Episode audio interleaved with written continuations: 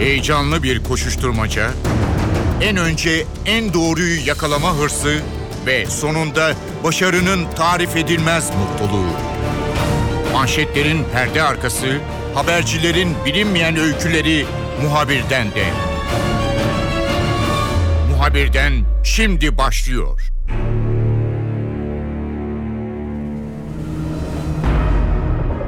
...12 Eylül davasında karar aşamasına gelindi. Cumhuriyet tarihi açısından çok önemli bir davaydı ve kısa süre içerisinde kararın çıkması bekleniyor. Hakimlerin vereceği karar Türkiye'deki darbe tarihi açısından ve bir nevi geleneği açısından e, önemli olacak, birçok şey ifade edecek. Dolayısıyla bu konuya yakından bakacağız. Bütün davaları takip eden, Ankara'daki yargı cephesindeki gelişmeleri izleyen NTV muhabiri Gökhan Gerçek bizimle olacak, notlarını paylaşacak. Ayrıca Gökhan'a bir başka konuyu daha soracağız. Güncel bir soruşturma ilişkin Hakimler ve Savcılar Yüksek Kurulu tarafından yapılan bir açıklama var. İstanbul'da Bas Savcı ve Cumhuriyet Savcısı arasında süren bir gerilim söz konusu. Hakimler Savcılar Yüksek Kurulu açıklama yaparak konuya olan bakışını özetledi ve bir anlamda bu duruma müdahale etti. Gökhan'dan bu konudaki notlarını da alacağız. Muhabirden başlıyor. Ben Kemal Yurteri.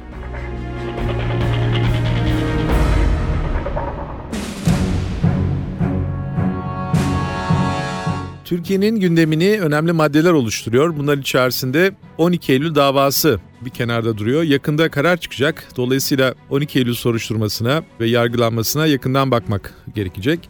NTV muhabiri Gökhan Gerçek 12 Eylül duruşmalarının başından bu yana izliyor. Dolayısıyla bu konuyu konuşacak en iyi isimlerden birisi Gökhan. Şimdi Gökhan'la konuşacağız.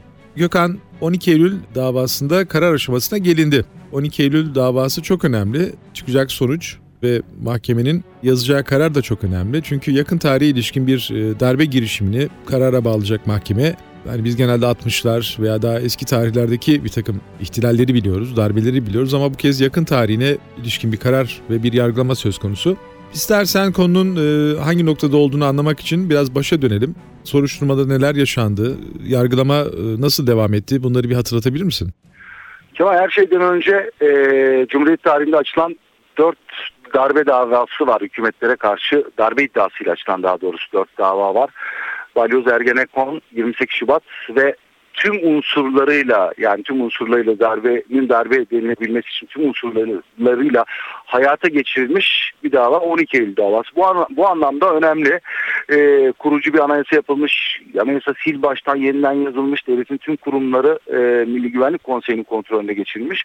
E, yani tam anlamıyla bir darbe ve darbenin yaşayan üyeleri var. Bu daha önemli. E, geçtiğimiz ondan önce yapılan darbelerin üyeleri yaşamıyor ama 12 Eylül iki üyesi Güvenlik Konseyi üyesi yaşıyor. Darbenin mimarı olarak adlandırılan isim e, Kenan Evren dönemin Genelkurmay Başkanı ve Hava Kuvvetleri Komutanı Tahsin Şahinkaya. Yıllar sonra açılan bir dava tabi e, suç duyuruları vardı. Çok sayıda o dönem yaşanan hukuksuzluklar, gözaltında ölümler, işkenceler bunlarla ilgili acılı ailelerin suç duyuruları vardı Ankara Cumhuriyet Başsavcılığı'nda. Açıkçası önce e, zaman aşımı tartışması doğdu. Evet anayasal bir suç, darbe yapmak yasalarda yeri olan bir suç ama 30 e, yıldan fazla bir süre geçmiş zaman aşım süresi doldu mu? Bunu şöyle kesti savcılık insanlığa karşı suçtur darbe dedi ve bu suçlarda zaman aşımı işlemez. İşkence vardır, gözaltında kayıplar vardır, çok sayıda hukuksuzluk vardır, insanlığa karşı suç işlemiştir denilerek e, Kemal Evren ve Tahsin Şahinkaya'nın e, yargı karşısına çıkması sağlandı. Bir anlamda o dönemle hesaplaşma davası da diyebiliriz buna. E, gidenler çok fazla geri gelmeyecek, e, kayıplar geri gelmeyecek. E, ama o dönemle hesaplaşmak bir anlamda Türkiye tarihindeki darbelerle hesaplaşmak anlamında oldukça önemli bir davaydı bu dava. E, ilginç savunmaları oldu Tahsin Şahin Kaya ve Kenan Evren'in o dönemki anarşi koşullarını ve e, kargaşa koşullarını, insanların sağ sol çatışmalarını, e, birbirlerini öldürmelerini atıfta bulunarak darbe yapmaya mecburduk dedi. Siyaset ülkeyi yönetemiyordu. Yönetime el koymasaydık daha fazla insan ölecekti. Bu yaşanan acıları çok ötesinde acılar yaşanacaktı. Bu nedenle biz yönetime el koyma kararı aldık. Pişman da değiliz. Bugün o koşullar yaşanırsa tekrar darbe yaparız dediler ve e, biz en önemlisi şu ilginç olan tarafı da bu. Farklı bir bak bakış açısıyla biz kurucu anayasayız, kurucu iradeyiz. Bu cumhuriyeti, bu sistemi biz kurduk. 80'den sonra sil baştan bir kurucu irade ortaya koyduk. Ee, bizim yazdığımız anayasayla bizi yargılayamazsınız. Yani e, o anayasanın çocuklarısınız siz. Bizi yargılama yetkiniz yok dediler. İkisi de rahatsızlıkları sebebiyle Kenan ve Tahsin Şahinkaya'da e, video konferansla hastane odalarından buraya bağlantı yaparak savunmalarını yaptılar. Davanın kovuşturma aşamasında müdahillerin e, talepleri oldukça farkındalık yarattı. Burada e, o dönem yaşanan işkenceleri biz görmesek de göz tanıklığımız olmasa da e, burada anlatılanlarla gerçekten bu dram ortaya konuldu. O dönem insanların çok acı çekti anlaşılıyor. E, Kenan Evren ve Tahsin Şahinkaya işkence konusunda da şöyle bir savunma yaptı. O dönem her şeyi kontrol altına alamazdık. Biz yönetime koyduk ama işkence yapın talimatını vermedik dediler. Yani haberimiz yoktu dediler. Ayrı bir işkence soruşturması yok ama o acılar yerli yerinde ortada. Cemil Kırbayır 105 yaşındaki annesi e, Cemil Kırbayır 30 senedir kayıp. E, o dönemki göz altında kayıplardan e, hayatını kaybetti artık. Kesin ama bir anne bir umutla 105 yaşında olmasına rağmen oğlunu arıyor. Hala da buradaki dava safatında da oğlu için ağlıyordu. Buraya geldi. Dedi ki ben Kenan Evren ve Tahsin Şahinkaya'nın gözlerinin içine bakıp acımı aykırmak istiyorum dedi. Onları burada görmek istiyorum dedi ama göremedi. E, Cemil Kırbayır bulunamadı. E, annesi de gözlerine oğlu bulunmadan yumdu. Gerçekten acılar büyük ama e, hukuki bir de süreç olduğunu söyleyebiliriz. Herkes e, söyleyeceğini söyledi artık davada sona yaklaştık. Savcı mütalasını sundu. Beklenen bir mütalaydı aslında. Dedi ki e, Türk halkının vergileriyle alınan silahlarla darbe yapamazsınız. Halkın verdiği oylarla seçilen hükümeti deviremezsiniz, meclisi feshedemezsiniz, anayasal suç işlemiş, e, işlediniz. Bu nedenle ağırlaştırılmış müebbet hapisle cezalandırmanız gerekir dedi e, savcı. Şimdi bütün gözler mahkemede e, ama e, müdahale avukatların talepleri de var tabi. Bu işin burada kalmasını istemiyorlar.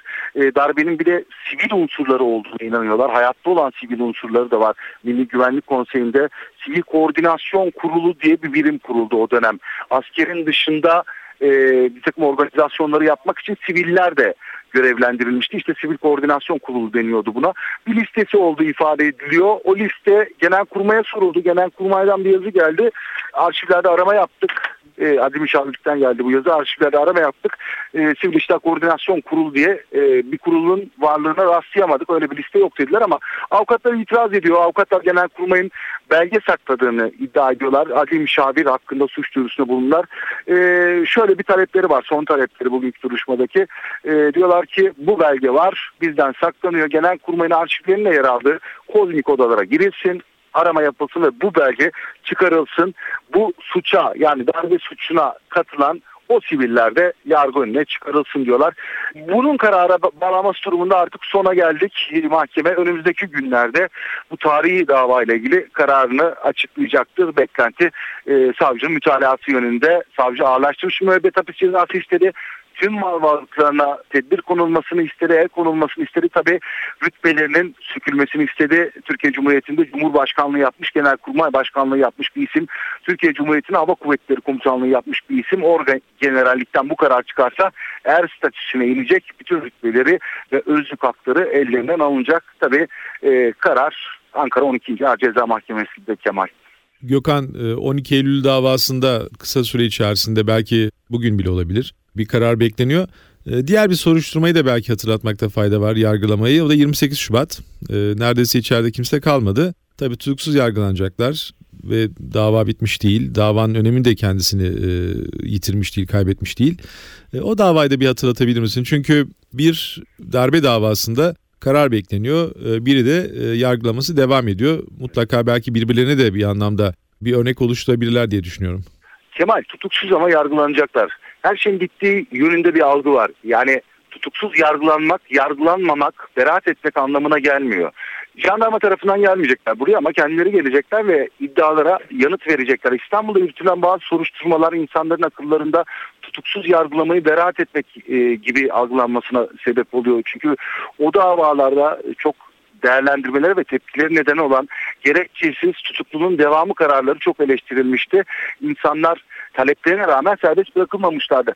Burada belli bir prosedür izlendiğini söyleyebiliriz. Avrupa İnsan Hakları Mahkemesi kararları, e, Adalet Bakanlığı'nın tutuklulukla ilgili aldığı kararlar, e, değişen yasalar çerçevesinde hareket ediyor Ankara 12. Ağır Ceza Mahkemesi. Nedir onlar? 70 yaşın üzerinde tüm sanıklar rahatsızlıkları var. Rapor sunuyorlar. E, raporu sunduktan sonra mahkeme başı, bakıyor sağlık durumu e, el vermiyor cezaevi koşullarına. Tahliye kararı veriyor. Ardından ilk savunmalar yapılıyor. Savunması alınmıştır. Delil karartma ihtimali yoktur. Çünkü e, yıllar öncesine dayanan bir soruşturma bu. E, kaçma ihtimali de yoktur. Cumhuriyette, Cumhuriyet tarihinde e, kuvvet komutanlığı yükselmiş, genelkurmay başkanlığı yapmış isimler kaçamaz yorumu var. E, kaçma ihtimali de yok. Bu nedenle tahliye ediyorum diyor. Bugüne kadar Tüm sanıklar peyderpey tahliye edildi. 53. duruşmada artık tutuklu sanık kalmadı. Çevik bir, e, bir numaralı sanıktı. Bir numaralı sanık daha doğrusu Çevik bir'in de üzerindeki Genelkurmay Başkanı İsmail Hakkarada'ydı. Zaten çelişkin de oradan kaynaklandığını söyleyebiliriz. Hazırlık soruşturma sırasında Genelkurmay Başkanı çağrıldı buraya ama e, mahkeme tarafından tutuksuz yargılanmak üzere serbest bırakıldı. E, bir numara olarak iddianamede adlandırılıyordu ama onun altındaki e, tüm sıra, sıralı komutanlar tutuklandı. İtiraz da bu yöndeydi. Bir numara olarak adlandırılan en ağır suçlama yönelttiğimiz Karadayı serbestte biz niye içerideyiz e, itirazı da vardı. Tabii bütün bunlar göz önünde bulunduruldu. E, dava açılmadan da Ankara 12 13. Ağır Ceza Mahkemesi 48 sanığı peyderpey 10 38 sanık ve son olarak 5 önemli sanığın tahliyesine tutuksuz yargılanmasına karar verdi Ankara 13. Ağır Ceza Mahkemesi. Bu hesaplaşılmayacak anlamına gelmiyor. Yargılama kesildi, bitti, beraat edildi anlamına gelmiyor. Sadece tutuksuz olarak isnatlara yanıt verecekler. Oldukça ciddi suçlamalar var zira e, darbe yapmak o dönemki hükümeti, refah yolu hükümetini devirmeye çalışmak şeklinde ama e, herkes çıktı savunmasını yaptı. Savunmanın ana ekseni Batı Çalışma Grubu'nun illegal değil legal bir oluşum olduğunu mahkemeye anlatmak. Çünkü savcılığın fezlekesinde ve iddianamesinde Batı Çalışma Grubu Genelkurmay Başkanlığı'nın bir organı değil bir darbe oluşumu olarak adlandırılıyor. Soruşturma aşamasında gözaltı sürecinde yakından uzaktan alakası olan herkes gözaltına alındı. Büyük bölümü tutuklandı Batı Çalışma Grubu'yla. Bütün faaliyetleri darbe faaliyeti olarak adlandırılıyor ama asker e, şöyle bir savunma yaptı. Batı Çalışma Grubu 28 Şubat'ta toplanan Milli Güvenlik Kurulu karar doğrultusunda irticayla etkin mücadele öngören kararlar alınmıştı. Tavsiye kararlarıydı. E, İçişleri Bakanlığı'nda müstakil birimler kuruldu. Savunma Bakanlığı'nda, diğer bakanlıklarda irticayla mücadele için kurumlar kuruldu. Genelkurmay Başkanlığı bünyesinde de tek elden bu e, takibin yapılabilmesi için irticayla mücadelenin daha etkin, e, daha çabuk yapılabilmesi için Batı Çalışma Grubu kuruldu dediler. Kurulun hem kuruluşundan hem yapısından hem de faaliyetlerinden hem Cumhurbaşkanı hem de dönemin başbakanı e, Erbakan'ın bilgisi olduğunu ifade ettiler. Bununla ilgili bilgi belgeler de istendi ve şu anda da savunmalar devam ediyor.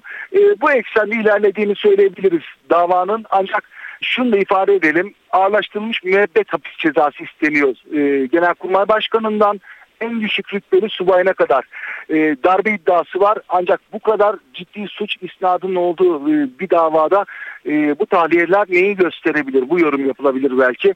Tabi kararı mahkeme verecek ancak e, suç vasfının değişme ihtimalini göz önünde bulundurmak gerekiyor. Burada e, ağırlaştırılmış müebbet hapis cezası istenen bir davada e, tahliyeler ne anlama geliyor? Bu da suç vasfının değişme ihtimalinin olduğu anlamına geliyor. Mahkeme ağırlaştırılmış müebbet hapis cezası verebileceği gibi o da dönem yapılanlarla ilgili görev ihmaliyle ilgili yani görevi kötüye kullanmak e, verilen görevleri yerine getirmemek, görevi ihmal etmek gibi e, bir suç vasfı da oluşturabilir. Hayır darbe suçu işlenmemiştir, görevi kötüye kullanma ve görevi ihmal suçları işlenmiştir diyerek bu yönde de bir karar verebilir ama e, onda da sona yaklaşan bu davada da e, karar 13. Ağır Ceza Mahkemesi heyetinde Kemal. Gökhan senden yargının gündemini almaya devam edeceğiz. Bir de daha yakın bir olay var. E, Hakimler ve Savcılar Yüksek Kurulu İstanbul'daki bir soruşturma için önemli bir açıklama yaptı. Bu kurulun tabii böyle açıklama yapması veya önemli konularda e, kendi görüşünü belli etmesi pek e, rastlanan bir olay değil. Mutlaka kurulun da bu konuda bir e, endişesi vardı ki bir çıkış yapma ihtiyacı duydu veya soruşturmaya müdahale etme gereksinimi içerisinde. İstanbul'da bir savcı başsavcıyla görüş ayrılığı yaşıyor. Önemli bir soruşturma yürüten bir savcı tepki gösterdi görevin kendisinden alınmasına. Buna karşılık da başsavcı soruşturma konusunda e, kendisinde bilgilendirilmesi gerektiğini savunuyor ve e, savcıyı da yanlış bilgi aktarmakta kamuoyuna suçladı. Çok taze olaylar bunlar. Mutlaka kimin haklı olduğu veya soruşturmanın seyrine bu tür girişimlerin nasıl bir etki yapacağın için biraz daha beklemek gerekecek. Hakimler Savcılar Yüksek Kurulu'nun açıklamasını nasıl değerlendiriyorsun? Çünkü sen yargıyı da takip ediyorsun. İçerikten çok yöntem, zamanlama e, ne ifade ediyor? Önce onu soracağım. Sonra bir, birkaç husus daha var Gökhan senden öğrenmeye çalışacağımız. Şimdi şöyle bakmak lazım. E, SK ilk kez konuşmuyor. Daha önce de konuştu ve bu kadar üst ondan eleştirilerin, tartışmanın görevden almalarının olduğu bir ortamda HSK'nın konuşmaması düşünülemez. E, HSK'dan, HSK'nın en üst yetkilileriyle yaptığımız konuşmada da bunlar dile getiriliyor. Şimdi tartışmaya bakalım. E, bir soruşturma düşünün. Soruşturma devam ederken savcılar görevden alınıyor. Polis şefleri soruşturma, hazırlık soruşturması yürüten polis şefleri görevden alınıyor. Daha da vahim, vahim iddia savcılığın mahkemeden gözaltı kararı çıkartmasına rağmen polis bu karara direniyor.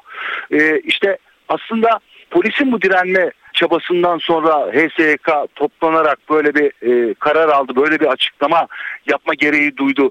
Hakim ve savcılarla ilgili en üst karar alma merci özlük hakları ile ilgili Hakimler ve Savcılar Yüksek Kurulu görevden alma, yer değişikliği, yeni görevlendirilme, idari adli soruşturma bunlar tümüyle ilgili karar veren birim bu konularda müdahale etme gereği duydu. Hukuk devletinin e, yapısının zarar görmemesi vurgusu oldukça önemli orada. Çünkü bir savcının verdiği emrin kolluk tarafından yerine getirilmemesi gibi bir durum e, düşünülemez. Hukuk devletinin askıya alındığı gibi bir fotoğrafın ortaya çıkması düşünülemez yorumlar hakimler ve savcılar yüksek kurulundan. Bu nedenle tüm kurumlara uyarı yapıyorlar. Görüştüğümüz yetkililer aslında bildiriyle ilgili biz bir tek bir kesmi suçlamadık. İki tarafa da mesajlarımız vardı. Hem e, soruşturma yürüten savcıları eleştiriyorlar. Bir taraftan da soruşturmaya müdahaleyi eleştiriyorlar. O anlamda kolluk yönetmeliği eleştirilerin ilk kısmını oluşturuyor. E, adli kolluk yönetmeliği İstanbul'daki e, rüşvet ve yolsuzluk operasyonunun ardından hafta sonunda birkaç gün sonra adli kolluk yönetmeliği değişti. Niye? Tartışma şuydu. E, soruşturmadan başsavcının haberinin olmaması, yine polis şeflerinin üst amirlerine, müdürlerine bilgi vermemesiydi. Adli kolluk yönetmeliği değişti. E, bunların bilgi verilmesinin yani üstlerine, amirlerine savcının ve polisin bilgi vermesi zorunlu hale getirildi. HSYK şu anda itiraz ediyor. Ee, evet başsavcıya bilgi verilir ama polisin mülki amire bilgi vermesi e, yasama yürütme yargı e, erklerinin ayrılığı ilkesine aykırıdır. Çünkü bir şekilde mülki amir e, yürütmeye de bağlıdır. Yürütmenin yan organlarından bir tanesidir. E, bu nedenle yürütmeye yönelik herhangi bir soruşturmanın gizliliği ihlal olabilir. O yönde bilgi verildiği takdirde.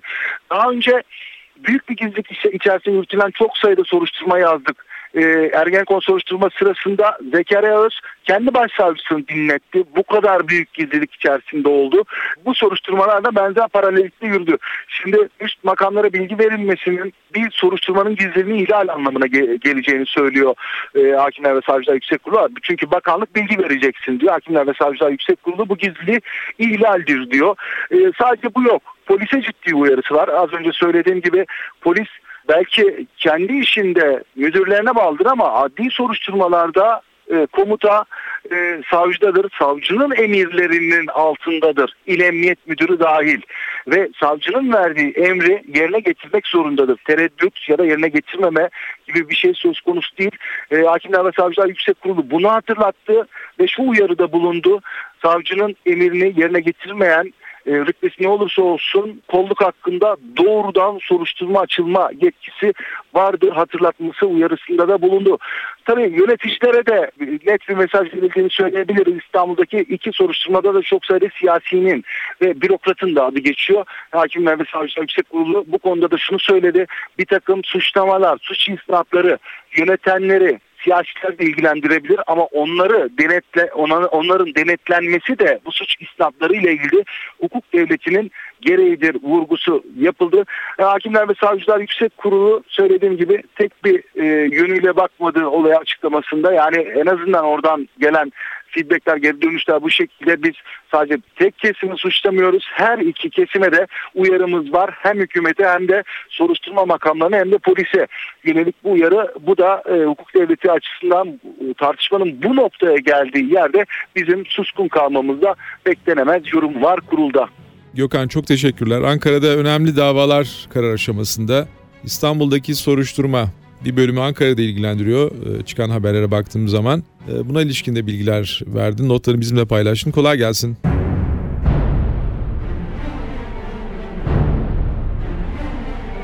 Muhabirden de bu hafta Ankara'daki yargının gündemine baktık. Karar aşamasındaki 12 Eylül davasını gözden geçirdik. Ayrıca Cumhuriyet tarihinin en önemli soruşturmalarından birisi devam ediyor İstanbul'da. Ankara ayağı da var. Hakimler Savcılar Yüksek Kurulu'nun çıkışı söz konusu. Bir savcıyla bas savcı arasında gerginlik yaşanıyor. Bu konudaki gelişmeleri de gözden geçirdik. Ben Kemal Yurteli, muhabirden de yeniden görüşmek üzere. Hoşçakalın. Haber için değil de haberin hikayesi için şimdi onlara kulak verme zamanı. Muhabirden NTV Radyo'da.